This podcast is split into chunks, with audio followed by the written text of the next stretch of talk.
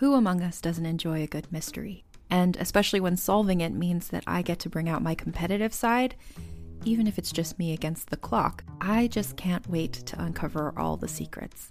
So, June's Journey is a game that is completely up my alley, and I think you'll love it too. In June's Journey, a hidden object mystery game, you play as June Parker, who's on a quest to solve her sister's murder and uncover her family's many secrets.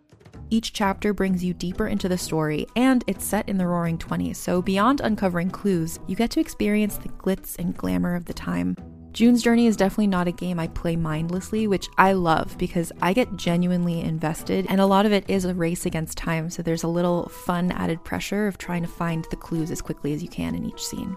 There are also tons of ways to customize the island that you're on, learn more about the characters, and then new chapters are added weekly, so you really can't run out of things to explore. So if you think you're up to solve this case, download June's Journey for free today on iOS or Android, or play on PC through Facebook Games. June needs your help, detective. What does feminism mean to you? During Women's History Month, come explore feminism and how it's playing out in real life with season two of Thread the Needle, a monthly podcast. I'm your host, Donna Schill. I'll use my background in journalism to dive into topics that matter to women today, from divorce to call out culture to masculinity to girls' confidence. Season two of Thread the Needle finds the meeting place between feminist ideals and the realities of women's lives. Listen to Thread the Needle wherever you get your podcasts.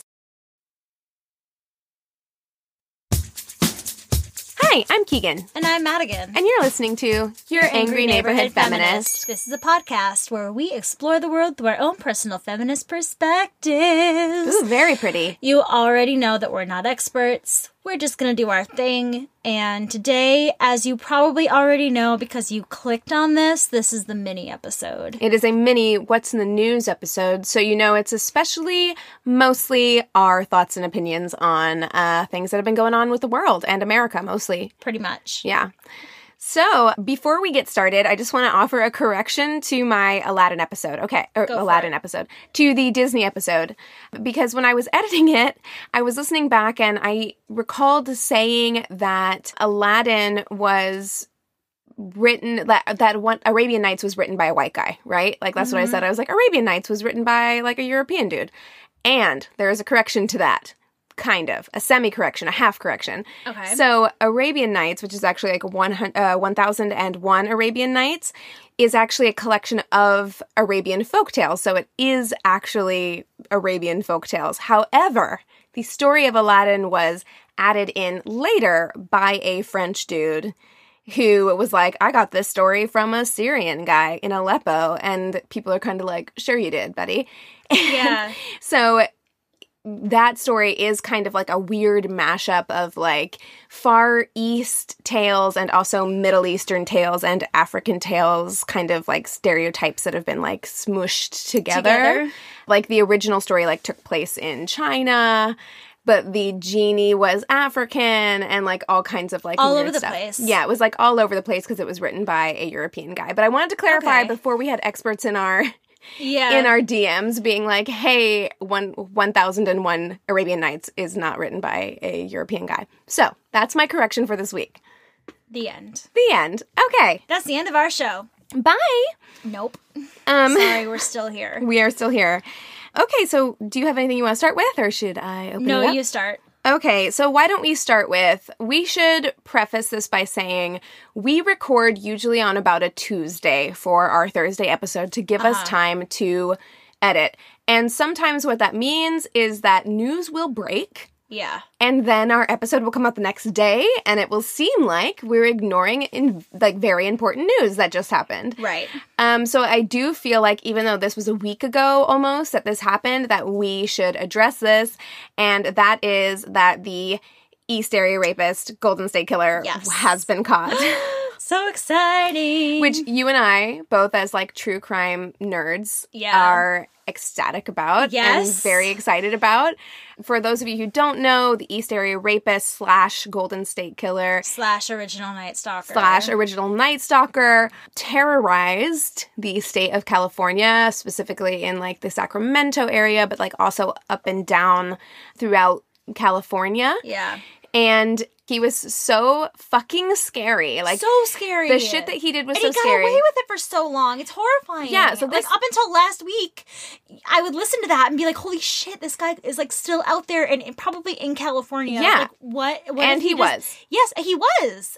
Yeah, Our and this worst fear was realized that he was still around. and he committed these crimes in the 70s and 80s. Yeah. So he really did get away with it for like 40 years and insane. we thought that I mean, I when I listened to that series, which by the way, guys, if you really do want like a detailed like point by point minute by, by minute like explanation of like what happened in that case listen to the case file series because they tell you literally everything and they Or read Michelle McNamara's book because yeah, definitely read Michelle McNamara's book because she brought a lot of attention to this case, which is why it got solved. Yeah. Um, but if you just want to kind of listen to something, either listen to that or listen to um, Case File or both, because Case File has like interviews with the uh, victims, and like families of the victims. But Michelle McNamara is really uh, what broke this case wide open. Yeah, the book is called um, I'll be gone in the dark. "I'll Be Gone in the Dark." I'm loving all of the information that we're finding out. Did you hear how he was caught? the DNA? Yes. That's becoming a big controversial topic, but honestly, like I'm having a hard time being interested in it because that part doesn't interest me. The fact that he was found interests me. Well, the fact that he was found interests me, but the fact that this is, I've never heard of them using DNA like this before. So, But isn't that a good thing? Like Well- if you're if you're a bad guy, then yeah, you need to worry about it. But if you're like if you haven't done anything wrong, right, but I think it kind of, I, I agree. I'm so happy that it was used in this way to find him. But I think the reason why people are concerned. So, if you don't know, this is what happened. So, the detective who was on this case, he was getting ready to retire. He actually was like all set up to retire in March. And he was like, I need to solve this case. So he was like, We have all this DNA because for everything that the East Area Rapist did, Golden State Killer did right to keep from getting caught, he did not, um, he left a lot of DNA at the scene, right? So he was like, you know what we should do is we should, it wasn't 23andMe, but it was one of those like, those DNA Yeah. like sites or whatever. yeah. And he was like, let's run his DNA up against their database and see if it hits anything. And it did. It hit somebody. Like, so say if I had like sent my spit into 23andMe and they sent back, like, hey, you're this and that. And I'd be like, oh, cool. Yeah. You know, my shit is forever in their system after that. And so that's what happened. It, it bumped up against somebody. They ran all of that person's like, um, family members and they were like this is the most likely like guy and then they like staked out in front of his house until he's like slipped up how amazing is that? it is amazing but here's the concern that people have yeah. because with people were already worried like there were already things going around because i definitely want to do the 23andme too. i'm such a like i'm such a Genealogy nerd. I am absolutely like I have my whole like like family tree, but also like I'm such a question mark. Like my white family has been here literally since like the 1500s, and my black family obviously you can trace that back so far, and then you go into slave records, and it becomes difficult to track. So I want to do it so bad. Yeah. But the thing that people have been having a difficult time with is that you basically do sign over to allow your DNA to remain in their database for basically whatever they want to use it for. I mean, I, I guess I'm just one of those people that like that doesn't scare me. But, I'm like, like, okay, yeah, whatever. so, like, hypothetically, they could take it and like use it to clone shit or whatever. That's like what people are concerned about. Like, because where where does it stop whenever you've signed it over to let them use it however Right. they want? You know I guess I mean? for me, like, I- I don't know why. It's just it doesn't. That still doesn't really scare me. I mean, I feel like I would. I'm more concerned about like the information and photos like that Facebook is holding on to forever and. I don't know um, if there was a clone of me out there and like some that. like if they sold my shit to like a government entity and there was like a clone of me out there, I'd No, want to know. I'd be pissed, but I feel like maybe this is me being naive, but I feel like in my mind, the likelihood of people digging up information about me, like through Facebook or other social media, is more likely than them choosing my DNA out of everybody to want to use as a clone or something. Yeah. I don't know. I guess for me, like, Yeah. that's just my rational side of my mind that I don't use very often. That's like, what are the odds of that actually happening? I don't know. And I'm and the I'm odds also, are like, the odds are low, but the, I'm also there. just a really trusting person, even in things that shouldn't be trusted, which is definitely a flaw that I have. And like Chris gets really mad at me. I don't know if it's a flaw. No, it's totally a flaw because it's like I'm trusting. I'm trusting to like a fault. I do think there's an element of that that we all deal with on a daily basis. So it's easy for me to be like, yeah, 23andMe, like, or any of these like DNA sites being feeling like that's violating. But at the same time, I don't read terms of service ever. You know what I mean? So, like, Yeah. who knows what we all collectively on a daily basis are just Yeah. being like, sure, too. Like, Yeah. we don't know. Yeah, and as far as me thinking about giving DNA, if for any reason my DNA could somehow be part of solving a case like this, like that's where my mind Right. goes. I'm like if if my donation in any sort of way, whether it be to science, to one of those genetics websites, can be of any help to the greater good, to me the pros outweigh the cons. For Yes, in my mind. I agree with you. Um, I have to say though that he does have children and grandchildren, and Yes. while it's a conflicting feeling, I'm sure it's a conflicting feeling, like where you could be like, "Oh, I helped put my grandfather away forever, even though he's a fucking monster. He's still your grandfather." And like, what what are you going to deal with emotionally to fucking grapple with Of that? course, but that's something that I feel you need to know. I mean, it's uh, not, I shouldn't say need to know, but it's something like I would rather, like, if I found out that my mom, who is, as you all know, like my best friend, if I found out that she was actually this whole other person, as heartbreaking that would be, and as much as it would fuck me up, I feel like it would be worth it in the long run. I've never been in this situation, obviously. so Yeah, I, think it's a say. difficult thing to speculate on because And- it's like, y- but but it's not that person's fault. Right? But it would be hard not to feel that way. Of course, Do you know what I mean? could put you could have guilty feelings and things like that, but at the same time, I don't know. I just want to state for the record that y- yes, I think I would do something. I truly, truly do.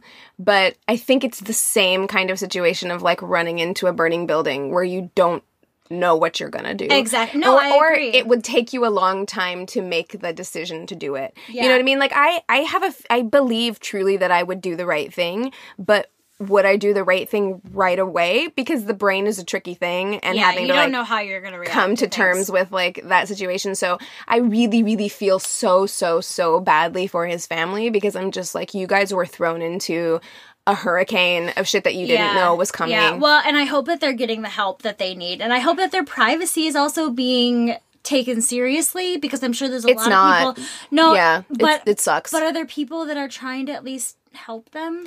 I'm sure there are, but I've already heard reports of like people camping outside their house, taking pictures. Yeah. Well, and, they probably have to be moved into like a hotel because I know when there's like abduction cases, they usually move them into a, Yeah. like a hotel and will move them around and like there's you know constant police around them. Yeah. So I hope that there's at least some people that are helping right now, and it'll blow over eventually, and they'll you know be able to move on and I mean, in whatever way they can. I was gonna say move on is kind of you know in quotes, you know, Yeah. move on in in whatever way makes sense for them. yeah. Their lives are never gonna be the same. And their f- their their gen- future generations' lives are never gonna be the same, you know. But hopefully, they can regain some sort of new life, some sense of this. normalcy. Yeah. Um, and I do want to state for the record that I think the way they found they caught him was super cool and innovative, innovative and interesting. And Yeah. um, I mean, it's I'm- gonna be it's gonna be a groundbreaking thing, I think, for finding future criminals, which again leads back to why people are concerned. But for me, it's still like it's so cool, and like It is I, so I'm not against it. I'm, I just Yeah. feel like I had to play devil's advocate and state for the record, like Totally. this is why people are concerned about giving. Like, if you're one of those people who's like weird about the FBI watching you through your laptop, you might not want to give your DNA to 23andMe because I feel like they'd probably already be thinking that. Yeah, yeah. I mean that's quite possible. Um, but and for the record, I just wanted to state that his name is Joseph James DeAngelo, so we can go ahead and put that out there. Put it and out there. Um, he is seventy two years old, and uh, he did some really horrible shit. So, Really horrible shit. I guess I'll move into talking about 13 Reasons Why. alrighty. So season two is coming out. I thoroughly enjoyed season one, although I was very aware of the problematic shit that went down. Did you read the book? I did. I read the book Okay. when I was in high school. Yeah, I read it when I was in high school. I read. Mm-hmm. it again when I was like 18 or 19. It's a book that really resonated with me. It's one that I it's it's I don't read a lot of books over and over again and that's one of those books that I Mm-hmm. could read over and over again. I liked the book better than the show. I watched the Yeah. whole show. I have beef with the show. Yes, the I have beef with the book actually too. Now that I think about it, Yeah, but I mean, for me, well, and and this is, I guess, a a good way to kind of introduce the fact that we're going to be doing mental health awareness. Right. Month. So, welcome to the month of May, everyone. Yeah. And the month of May is uh, Mental Health Month. So we are going to. Uh, our next full length episode is going to be a mental health episode, as will our final episode of the month. We're not going to overwhelm you with with a lot of this stuff because it can get really heavy. So the Yeah. middle two weeks, we're going to try and do some lighter subjects. yeah, Um, but but we're going to start and close the month with that. yeah, So, for those of you who don't know my past, I, you know, struggled with anxiety and depression and eating disorders. And the media, especially television, was sometimes very triggering to me. I think at times gave me ideas for things that I may not have known about otherwise. But then you also have to look at the other side of things that makes people aware that those are problems that people have. Um, so as far as 13 Reasons Why goes, I think that it's an incredibly important show for a lot of reasons. I wish they hadn't shown her suicide, spoiler alert. You know, actually, I feel like we're on we're on opposite sides because to me, my beef with this show was how much they because whenever I was a teenager and after whenever I had like lots of depressive episodes, anytime I entertained the idea of suicide, it wasn't the reality of what that means. It mm-hmm. was the thought of everybody's going to be so sorry that they were mean to me and they're going to cry at my funeral and you know all of that stuff that romanticizing about being able to be in control and for me that was my beef with the show. It See- romanticized the idea of like, I'm in control after I die. You all have to suffer for what you did to me, Right. and you caused my suicide. Like, Right, which I don't like that. No, but they still show the anger, I feel like, of the main character being frustrated that she did that. Like I still felt that Being like, frustrated that she did what? Sorry. that she killed herself. That it was that, that that she had to like go to those ends. Like I don't think it shows that like oh look all these people are going to be so sorry that you're gone because yes there were people that that really missed her and were sorry that she was gone because it's a human life that was once in their life and isn't anymore. But I feel like it does still show the recklessness of Right, suicide. but she painstakingly created tapes to make people feel guilty about Yes. what they did to which her. which angers the people like it doesn't it's not like oh it worked out exactly how she wanted to she left destruction when she left But to me, I don't know. To me, it kind of romanticizes the idea of like you are still in control after you die, and it's and it's, and they never once in that show. Okay, and we're talking about this because the trailer for season two came out. Look, I'm gonna watch season two. I think that it's important to be talking about this stuff. Suicide is very close to me. You know, someone very close to my life committed suicide, but I think there are things that I have beef with with the show and one of those things is the romanticizing of it. Another one of those things is putting the onus on everyone around you for to be responsible for your mental health. Right. And the third thing is never once in that show do they ever discuss her mental health. Ever. that's true You know, they That's never they never really discuss that anything deeper is going on with her other than that she's being a angsty teen who this bad stuff's happening to and she can't handle well it. Well, I mean she was raped and had a lot of horrible things but they happen. never discuss dealing with any of that stuff. right but also sometimes people who commit suicide may not have had a history of mental illness exactly i feel like at times like when i think of myself Ninety percent though. No, like I looked I- up the I agree. statistics. You Yeah, ninety percent of people who commit suicide have a history of mental health issues. Right. So Not in- in everyone. this- right. In this particular instance, we don't know. We don't know what her history is. It is most likely that if you're committing suicide, that you have some sort of history with those things. Also, there are things that can happen in your in your life that can spur anxiety and depression and Sure. other mental illnesses that can create like if you look into like psychotic episodes and like how that you know can affect you and Sure. different things like that but also if you just think about the mind of a teenager and I'm not saying, oh, kids, like they are, you know, lesser than or anything Mm-hmm. like that. But I think of myself, and when I would do horrible things to myself, it was because I had such a limited picture of my life. Sure. The things that were happening in my life at the moment were the rest of my life.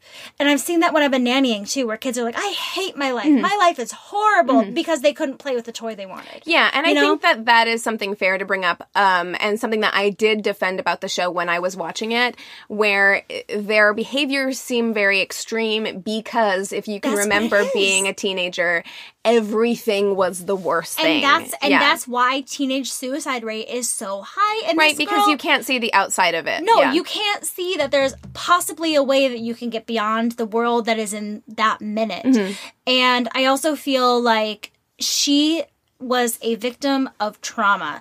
And if you've ever been a victim of any sort of trauma, you know that you are not in your right state of Right. mind. You may not be diagnosed with a mental illness, Of but course. you are not in your right Yeah. mind whatsoever. your I- brain is trying to cope with these things. I do absolutely agree with you. I just think I know from having read like how this show came about that they were advised by people by Yeah. mental health professionals not to do it the way that they did. And they did Right. it that way anyway. But then there's also if you watched like they did like a little documentary saw it, afterwards, yeah, th- and- and there were you know mental health professionals that Yeah. that praised it. But that So- was coming from the backlash of what they had already Exactly. received. Like Exactly. they were they were already like in hot water because they did something they shouldn't have done. And so they were like, shit, we should probably ma-. and look, Yeah. it was great. Like the the I think like having a talk back at the end of the series was exactly what they needed to do. Like Yes. that was the right thing to do. And I But- think that having a season two is the right thing to do because Yeah. I'm hoping that they can take this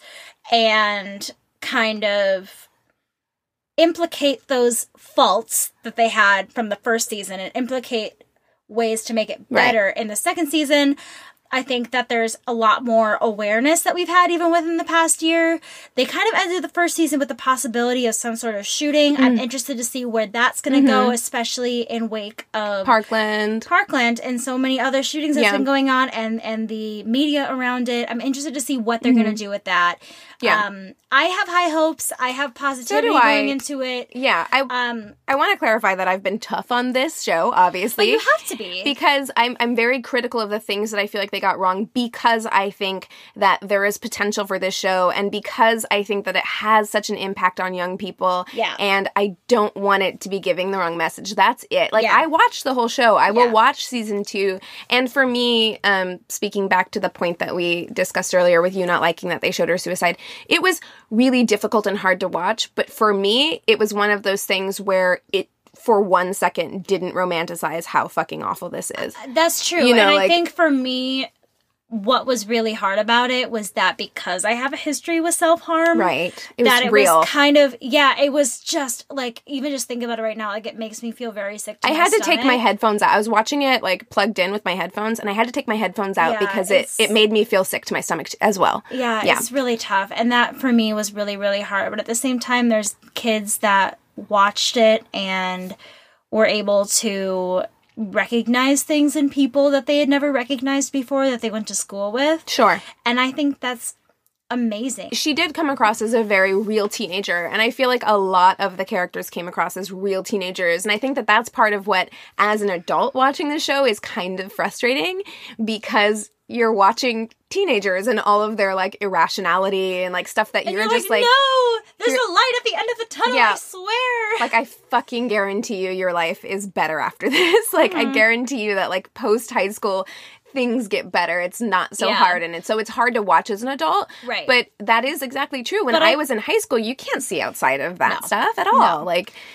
Yeah. But I think it's great that they that it's made an awareness of people to be more aware of the people around you and see when people are being mistreated and things that you can do about it, even if they're more passive, like phone numbers you can call, ways to reach out to people, absolutely. uh, just being supportive of your fellow person. I think there's a lot of really great things that came out of that show.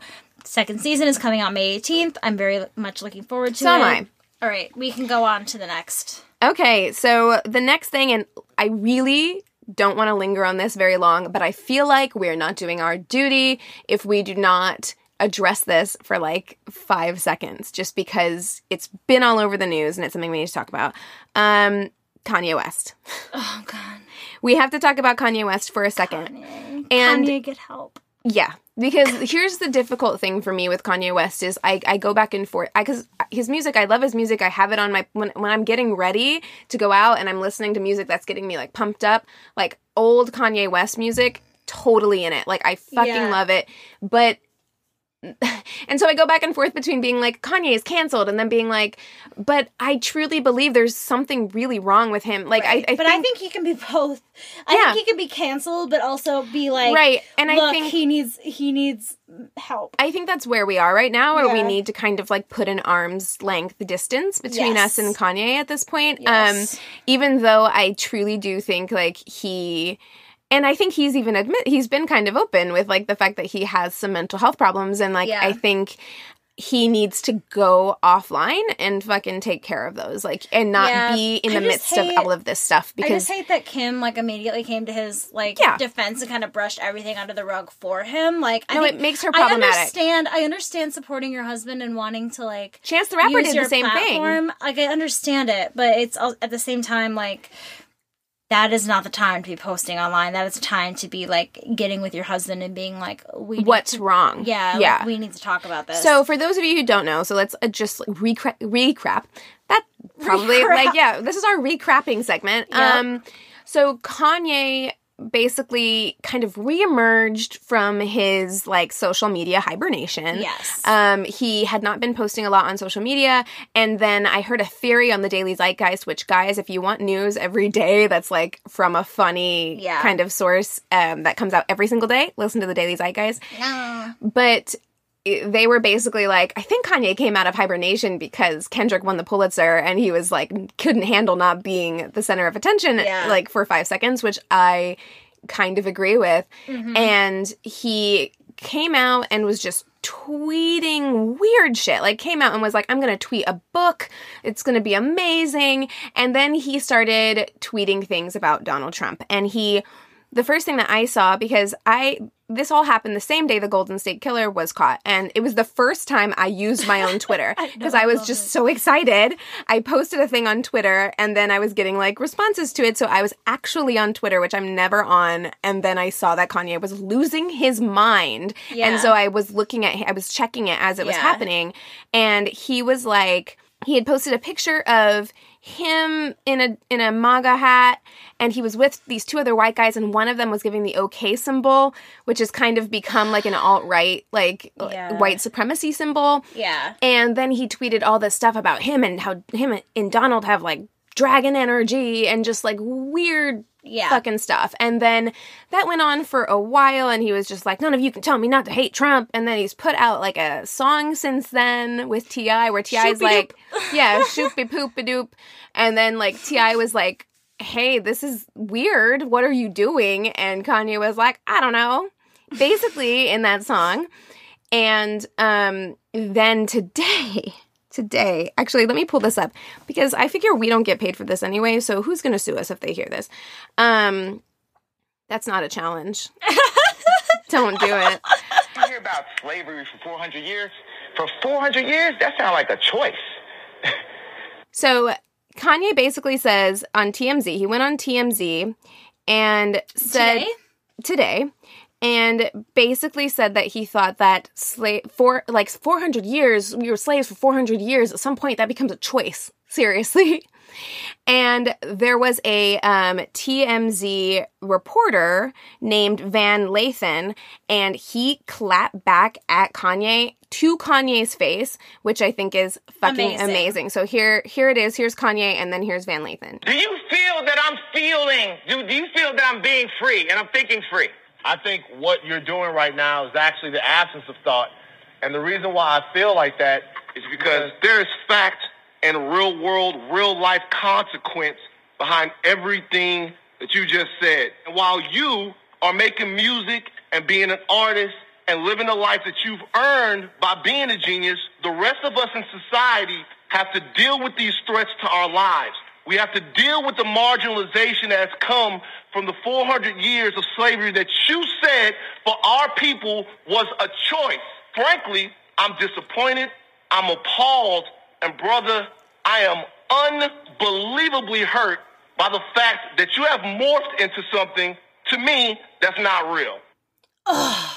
Isn't that Dude, amazing? Kanye's face that whole time makes me want to punch him. I don't think he has any real understanding. No, he doesn't. He doesn't. He doesn't have any sort of like intake at all in No, his face when I he's think watching he's- him. And that man, oh, that man, I love you, whoever right. you are. My God, Van Lathan. Why are you working for TMZ? Work for a good, uh, like a, a better publication. That was so eloquently said Exactly. Mm-hmm. to someone's face who is quite intimidating. That people I feel Right. like kind of just they handle him with kid gloves all the time. They do. never talk to him like that. Yeah, and and he is being so real and honest with him. I think that's It's fantastic, be- but it's not even hitting him at because it's raw hurt like it's hurt and i think the black community in general is hurt right now like we Yeah. feel personally atta- like victimized by kanye west Yeah. because it's just like we you were here for us and yeah ye's been yay ye's been fucking crazy like ye's been all over the map doing this or that forever and like it's been is a questionable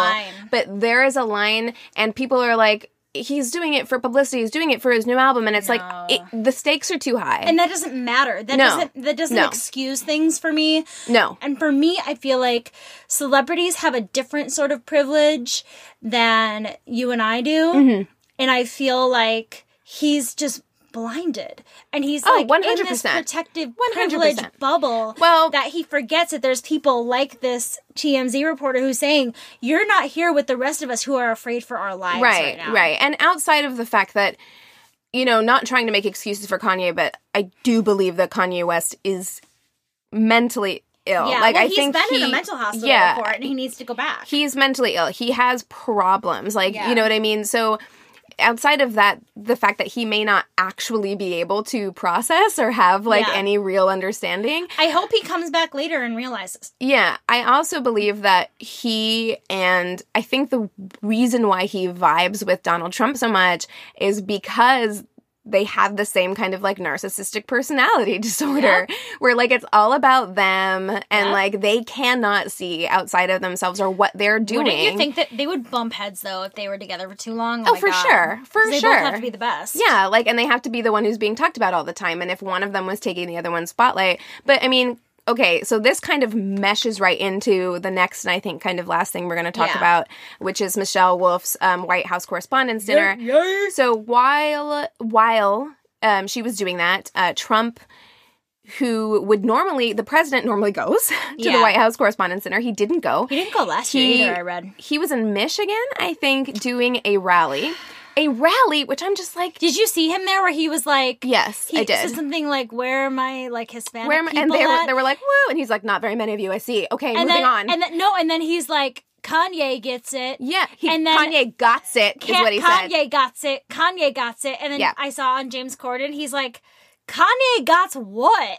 like, No, like, so, yeah, while he was in, um, while the White House Correspondents' Dinner was going on, he was doing a rally, which I'm just like, has any other president who is president now. Like you're not campaigning, you're president. No. Has any other president continued to do these rallies on the road like this? Like I've never seen this in my life. Yeah. And um that's what he was doing and basically he was just like isn't Kanye amazing? And that's why Kanye is dangerous and that's what I want to like drive home is like whatever the reason that he's doing this, short of really believing this, which he's already said that he dis Kanye has already said that he disagrees with Trump on a lot of things. He's basically just impressed that Trump was able to win the election when no one thought he would. Yeah. But if you are supporting him and you are saying things like slavery was a choice, you are validating so Yeah. many like racist people who Yes. are on the right and they're who saying, have said "Oh, this. well, Kanye is black." we got one. Kanye's saying yeah, these things. he gets yeah. it. He got it. We got Yeah. one.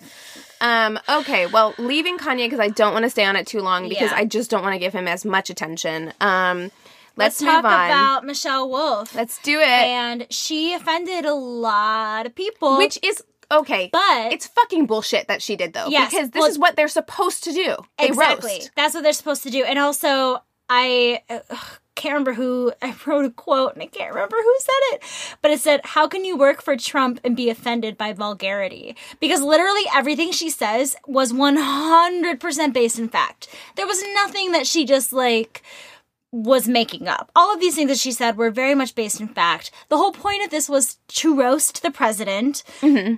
Every other president has taken it in the past, and usually they're there to And kind of like retort. Yeah, usually they have a chance for rebuttal. He didn't show up, so Yeah. you didn't get that chance. No, and she really didn't even talk about Trump himself that much, to be No. honest. She she kind of focused her energy on the people that were there, which I think is smart. I mean, she did talk about him some in a way that I want to address because I Yeah. think that this is fucking brilliant. Yeah. The way that she talked about him was to talk about how broke he is. I don't get it though. No, no, I do. Okay, here. Okay, tell me, because I I'm still I haven't done enough like reading into it, and I was just kind of like, what? The one thing, so Anthony Jeselnik, who's also a comedian, he came up and said, I was at the roast for Donald Trump on Comedy Central a few years ago.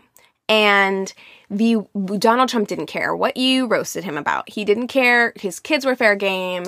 His businesses were fair game. It was all fair game, except don't say he has less money than he say he ha- says he has. He's extremely sensitive because he's actually not that rich. Because there's actually a whole thing about him becoming like this rich figurehead where he called in somewhere and was just like Donald Trump has this much money. Like as, he was Donald Trump, but he called in and said that, and then Forbes put him on the list and said he had like seventy-five million dollars No. when he really only had like five million dollars, and that's why he was able to get so many like loans for like casinos and stuff. Yeah. He was like, because they pointed this out in the Daily Zeitgeist, and I was like, you're fucking right. He was able to bankrupt casinos. Do you know how hard it is to bankrupt a casino? They're designed to win. Like the Yeah. house always wins. Yeah. How do you bankrupt a casino? Right. So he's an incredibly bad businessman. He doesn't really have as much money as people think he does, which is why he didn't want to release his tax returns. You know what I'm saying? Mm-hmm. So that's why he's really so mad at her, Trump, Mm. because she went after the one thing Mm-hmm. that he fucking gives a shit about. He doesn't care about his kids. He doesn't care about Yo. him being racist or homophobic Yeah. or sexist or any of this other shit. He cares about people thinking he's rich. Yeah, I love what she said about Ivanka though, where she was like, just like a like oh, A God. diaper genie. diaper genie. She she's like pretty on the outside, but you know she's like full, full of shit on the inside. Ugh, I love no, it. like I honestly, and I watched her special on HBO today just because I, I I wanted to see it, and I loved her on the Daily Show. Yeah. and she is so fucking funny. And I really when I was her. when I was watching the White House Correspondents' Dinner, I watched it on Sunday morning, and I remember telling Anthony I was looking for highlights because I was like, I just want to watch Mm-hmm. the highlights, and Anthony was like, No, let's watch the whole thing, and I was like, I get secondhand embarrassment Mm-hmm. so hard that I was like, I don't know if I want to watch this. I hate watching roasts because. I can't do it. If Yeah. if they're in the room with me, there's no way I could say the shit that she said. No Dude, way. The things she said to Sarah Huckabee Sanders. and fucking Kellyanne. her face. I know, but you but they kept showing her face. That's why for me, Keegan just Sorry. the wine bottle.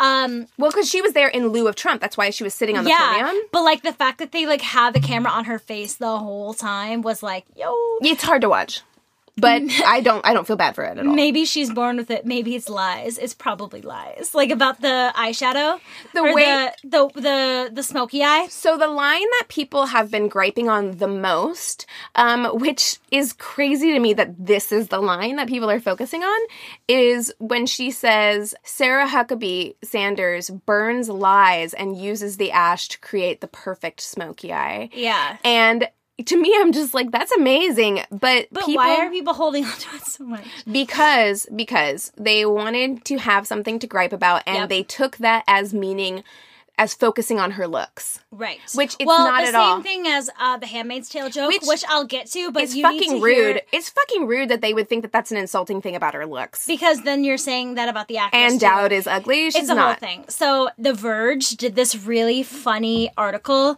that says how to get Sarah Huckabee Sanders' smoky eye look, a beauty tutorial. Oh my god, that's amazing. And it says millions of beauty enthusiasts have learned how to copy the makeup of their favorite stars, give themselves complex nail art, and yes, master the elusive and sultry smoky eye look. Smokies their- are hard. They are through the vanguard of YouTube makeup tutorials. Um, yet a quick glance at social media over the past few days which would suggest that political commenters have watched few, if any of them. And so they talk about the the whole routine that she did, the comedy routine, and then they go step by step how to create a the smoky eye. Not just a smoky eye, but a The Sarah Sarah, Huckabee Huckabee, Sanders. Sanders. smoky eye. So it's like, you know, the primer, um, it kind of talks about like, oh, oh, you don't want to miss this step, whatever, blah, blah, blah. And then, so you think it kind of sounds like just like a regular makeup tutorial.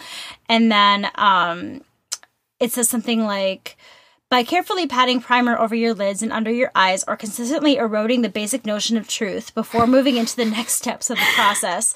And then, you know, it goes to like, you know, concealer, lighter shadow, darker shadow, blending, black eyeliner, and they all kind of have, oh, highlighter, mascara, and they all have these like really, like, quick little undertones to it. We definitely have to like post this That's link somewhere. hilarious. I'll, we'll post it on Twitter. It's hilarious. It's such a great article. Definitely read it. You know what's it. kind of funny is like a smoky eye is really hard. Like that's the thing is people have been like, um, she was kind of complimenting her makeup game because a smoky eye is really hard.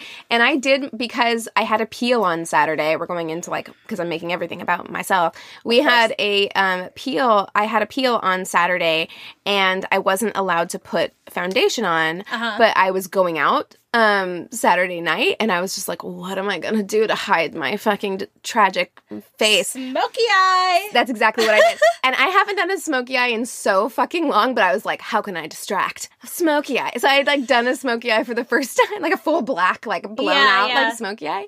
Um, but that's the thing people have been clinging to about her speech.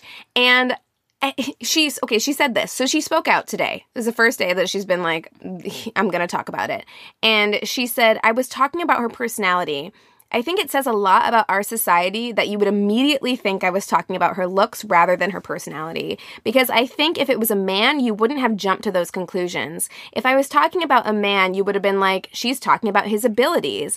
But because I was talking about a woman, you're like, she's talking about her looks. Mm-hmm. Because if you listen to the entire White House Correspondents' Dinner, there are two times when she does actually kind of insult somebody's looks. She mm-hmm. says something about Mitch McConnell isn't here because he's getting his neck circumcised, which mm-hmm. is obviously a jab at the fact that he's got like a weak chin. And she makes a um she makes like a comment about like shooting fish in a Chris Christie, like talking about how like he's like a barrel, like he's fat, you know what I mean? But and no no, one one, has said focusing on that. anything about that, which Yeah. is just bullshit. And like the media has media has gone after Michelle Yeah. Wolf, and I have a theory that they've gone after her because she fucking called them out. Yeah, she did, and she called both sides, left and right, Yeah, out. you and know? she called the media out. Like she Yeah. called CNN out. She called fucking like Fox News out. She called them all out. Yeah. I going back to her Aunt Lydia comment because Mm-hmm. I love The Handmaid's Tale so much. Ditto. It says um, Aunt Lydia and The Handmaid's Tale. Mike Pence. If you haven't seen it, you would love it. And it says Sanders is used as a tool by Trump and arguably the entire patriarchy to keep women down. So that's why she's thinking of her as being like Aunt Lydia. Exactly. It's And not also- about her looks at all. No, and it also says ants are a class of women assigned to brainwash new handmaids with the government beliefs and more and help the women accept their fates as birth vessels.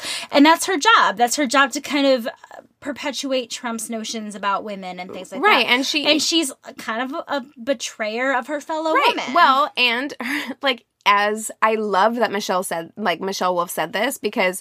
Like I love Michelle Wolf, but I love that she's using her platform as a white woman to say this because she was like, I don't know what to call her, like Sarah Sanders, Sarah Huckabee Sanders, Aunt Sanders, cousin Sanders. What do you call a, uh, what's the Uncle Tom term for a white woman who's disappointed fellow white women? Because that's ex- and they showed Sarah Huckabee Sanders when she said that, It's and she so looked, good. and I hope it fucking hit her in the heart. You know, I'm like, I'm not here to see anyone be like I I don't want to see anyone get bullied, but this was a roast. This Yeah. is what she was hired to fucking do. Yeah. What did you think she was gonna do? She's a fucking comedian, dude. Right, exactly. I liked what she said when she said, I'm 32 years old, which is an odd age. 10 years too young to host this event, and 20 years too old for Roy Moore. And she's and I love that she very casually reminded them, like, yeah, he, almost, got, elected. um, I just like, wrote some highlights here. Trump is an idea guy. He wants to give teachers guns, and I support that because then they can sell them for things, and, or they can sell them and get things like they get things they need, like supplies. Wow, Yeah. that delivery was horrible. You get what I was saying. you can say it again if you want. You can oh, edit. Oh no, it's fine. Yeah, no, and for me, honestly, because I I watched it on Sunday morning and then I watched it again tonight just to kind of like get myself ready for this episode, and I love what she says to the media because the media is sitting there and they're laughing and they're enjoying themselves, but I do think at the end of the day.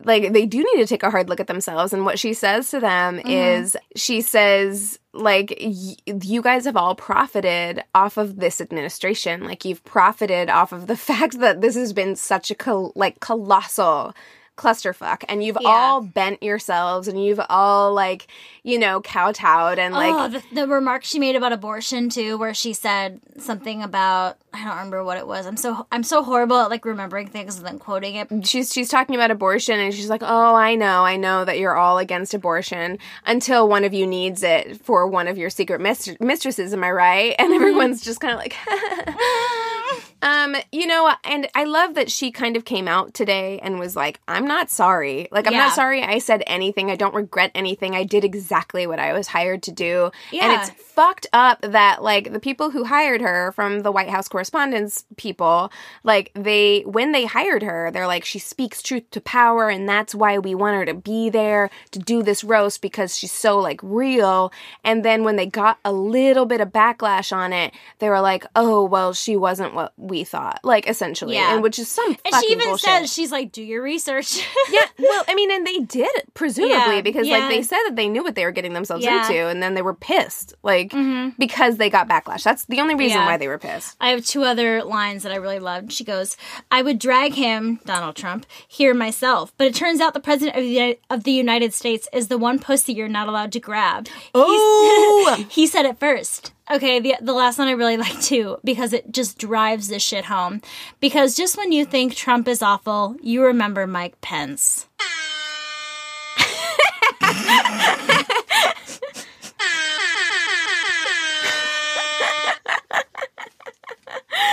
that was the longest it's ever taken me to use this rap porn. Will you marry me? Yes, Let's do it. Yeah, I, and that's something that I. so long as Mike Pence say- doesn't become president, because Right. then it won't happen for us. And that's what people talk about all the time, like impeach Trump, and then I'm like, wait, but Mike Pence is like, You should watch. Um, you should watch. Uh, John Oliver does a really good episode about like, okay, let's talk about Mike Pence and how fucking scary he is. yeah, because Donald Trump is stupid. Mike Pence is like, evil. like smart, Oh. evil Disney villain. Yeah, like, I No! I watched that because because you're you kind of like work yourself up. You get excited about like oh my gosh, like I think Trump is gonna go down. And then I was like, thanks, John Oliver, because I watched that episode, and then I'm like, okay, everything actually does suck. And if if um, Trump becomes in, like if Trump gets impeached, sorry, the red wine is finally kicking in.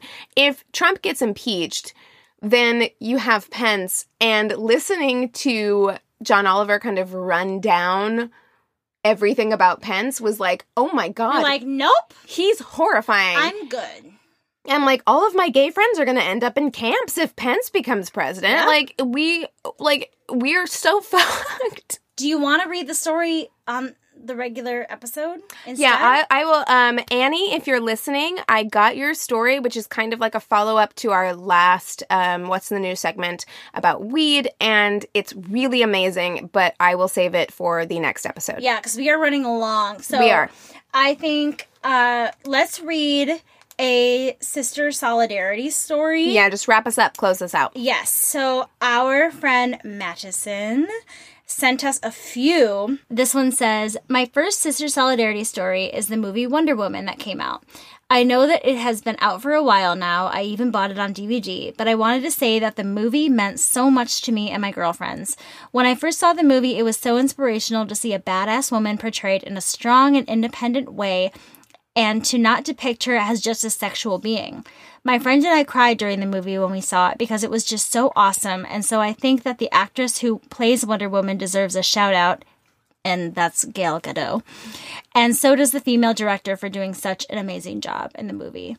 I completely agree. Wonder Woman, if we had had this podcast during that time, We would have been gushing entirely over that. I saw it in theaters too. me too, and it was amazing. And I'm I'm not a big action fan. Chris has really got me gotten me into it. Uh, the director for Wonder Woman was Patty Jenkins.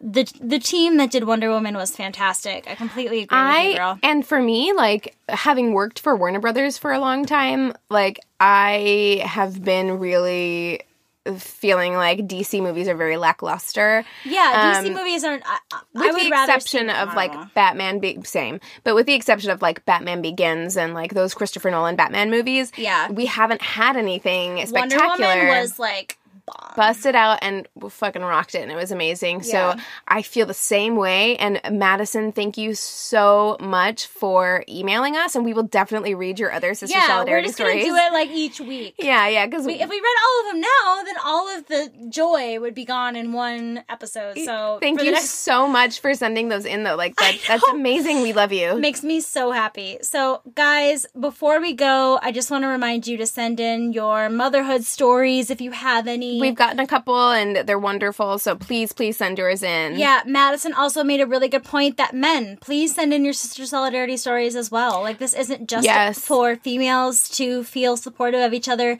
If you've felt a sort of, you know, female love that you want to uh, share with us, we really just want to hear your stories, you know? So, anyone who wants to share something with us, feel free to do so.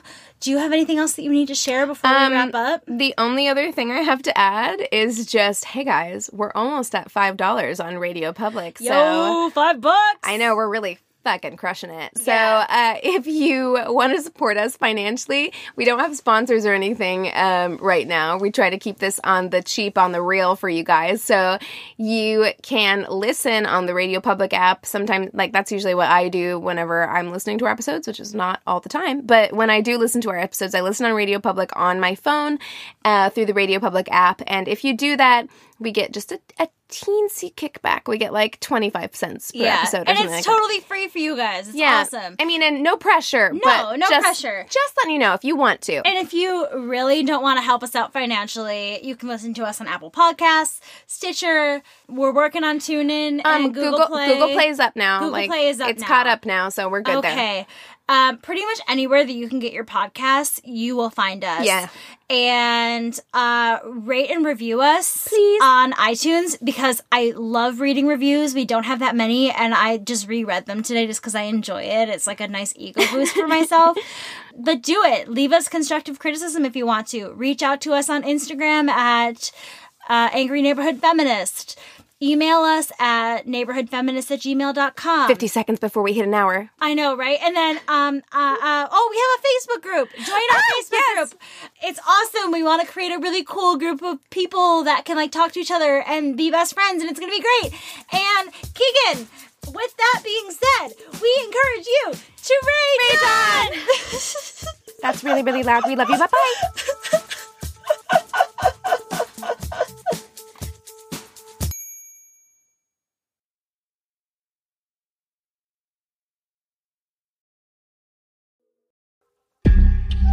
Hey, it's Mae Whitman, and I play Frankie in the new Realm podcast, The Sisters.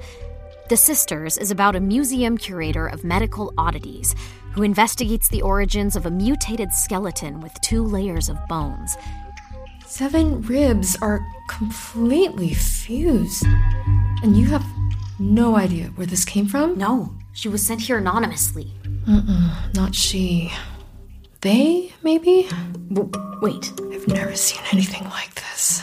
Soon, she uncovers an extraordinary mystery that connects her present with one family's tragic past in hauntingly dangerous ways. My grandfather was a journalist back in the 60s and 70s. He specialised in strange stories. Who are they? How are they connected to the skeleton? Play the tape. You'll see. Listen to The Sisters wherever you get your podcasts. We dream about it. We both dream about it. How often? Every night.